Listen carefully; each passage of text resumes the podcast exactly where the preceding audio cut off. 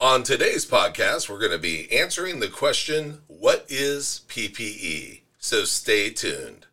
Welcome to Warehouse Safety Tips. If you're a seasoned vodcast viewer, this vodcast is going to be different from most that you watch.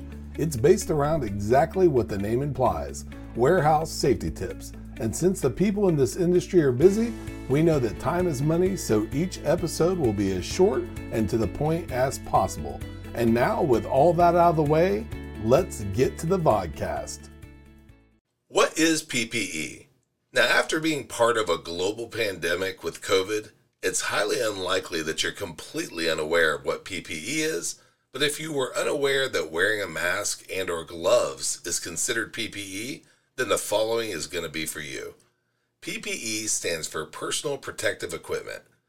As with all the topics that we cover on this podcast, this is going to be a very high level look at PPE. There are many other PPE options out there besides the ones that we're going to cover here.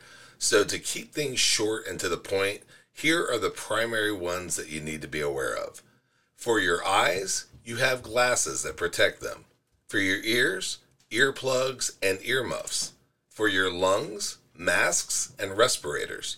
For your head, hard hats. For your hands, gloves. For your feet, steel toed boots. For your back, braces. And for your body, braces, harnesses, and or protective clothing.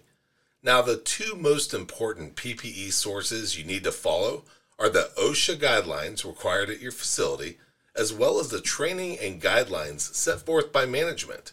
Remember, your health and safety is your boss when it comes to PPE.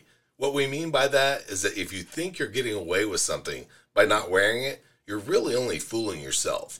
It only takes a moment of not wearing PPE to introduce issues, injuries, and in the worst cases, death. Don't roll the dice when it comes to your health and safety. We look forward to seeing you next week for another warehouse safety tips. Until then, have a great week and stay safe. Before moving on, here's a word from one of our sponsors. If you've ever been to or worked in a warehouse, you know just how important safety is to both management and staff.